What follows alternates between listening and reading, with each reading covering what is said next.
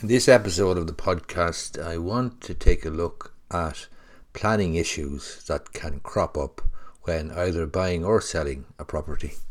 Hey, it's Terry Gorry, and this is the Irish Law and Small Business Podcast.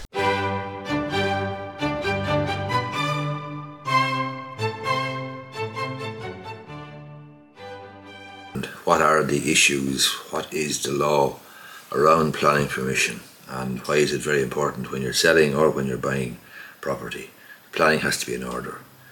So, the starting point for planning permissions in Ireland is the uh, Planning Act of 1963. You may have heard of houses being described as pre 63s. All the big red bricks there on the North Circular Road and the South Circular Road that would have been operating as bedsits and uh, flats and apartments and so on down through the years before bedsits were done away with. They're all pre 63s, beautiful big three story, uh, four story in some cases, red brick buildings. They're pre 63s. North Circular Road, South Circular Road, Phibsborough, places like that. So they don't require, never required planning permission because they predated the Planning Act. So the relevant Planning Act is the 1963 Act, um, and it became effective on the 1st of October 1964.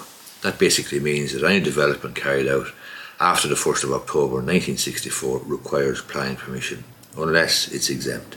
Now, there is various exemptions, but by and large, the starting point and the default position would be that any development carried out after 1964 is uh, requires planning permission. An important thing to understand about that is, and you'll see this as well in conveyancing files, and you'll have estate agents telling you that, oh, that was done 20 years ago, it doesn't make any difference, the local authority never prosecuted. If you're in breach of the planning laws, the local authority has a certain period of time within which to prosecute you. I think the maximum is up to seven years. And you'll have estate agents telling you, for example, that uh, because the local authority didn't take any steps, then you're home and hosed. You're in the clear. But you're not. All you're in the clear from is prosecution by the local authority. It doesn't mean you've planning permission. And you could run into difficulty later on if you seek planning permission with a view perhaps to selling your house, because if you look for retention permission, you may or may not get it. So you need to be careful there. Bottom line is, 1st of October 1964, any development after that requires planning permission unless it is exempt. And there's a definition then of development in a later act, I think it's the 2000 uh, Planning Act.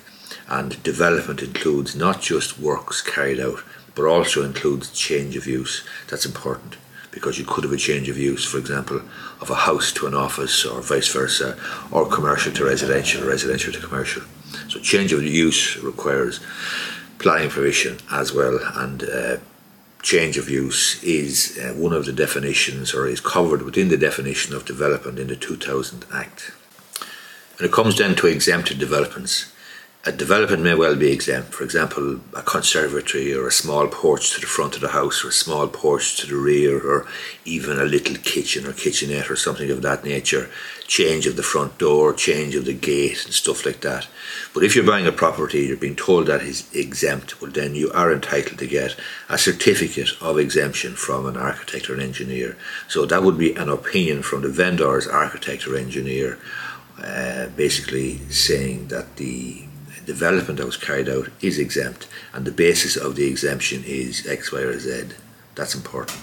There's three vital questions then you need to be looking at, or your solicitor needs to be looking at, and will be looking at.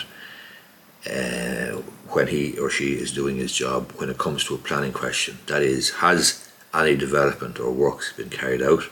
Is there planning permission? Uh, and is there finally a certificate of compliance with planning permission? So, those three questions are key. Was there development? Is there planning permission? Is there a certificate of compliance with planning permission? The same thing applies to the Building Control Act, in other words, building regulations or the building bylaws. Building bylaws would have uh, predated the building regulations, the Building Control Act of 1990. So you're looking for a certificate of compliance with building regulations or the appropriate bylaws at the time if development was carried out. The holy grail is was there permission? If so, is there a certificate of compliance with both building regulations and planning permission. when it comes down to the contract of uh, the contract of employment, the contract for the sale of a house, there's a general condition 36 in the Standard Law Society contract for the sale of a property. And that general condition 36 basically is a planning warranty. In other words, it warranties that all the planning is in order, that no development was carried out except what has been disclosed, and everything is in order. But that planning warranty is so wide uh, and so all encompassing that it's going to be modified or changed by way of a special condition. So the vendor solicitor will draft a contract in a way that will modify that to a certain extent. The planning could still be in order and so on, but it's unusual to get a contract for the sale of a property with the uh, general uh, condition 36 dealing with planning uh, not to be modified or changed in some way.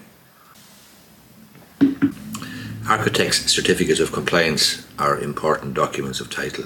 They certify that the work has been carried out in accordance with the planning permission and in accordance with the building regulations. It's important that those certificates are issued by a competent surveyor or engineer or architect who has professional indemnity insurance and the declaration or certificate that he or she will do will say how long they've been in practice and where they qualified and so on.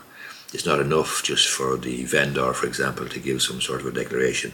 That simply won't uh, work, won't come, come up to snuff. So the three big questions then when it comes to the planning from a conveyancing perspective and from a conveyancing purchaser's perspective and indeed from the purchaser's perspective, was there development, was there planning permission, is there a certificate of compliance? If that's the case, if all of those things are in order, fine. If there was no development, fine. If it's exempt, fine, give me a certificate but that is the situation there in relation to planning the planning permission in Ireland and building regulations uh, as well. Thanks a lot for listening and don't forget to subscribe so that you won't miss an episode.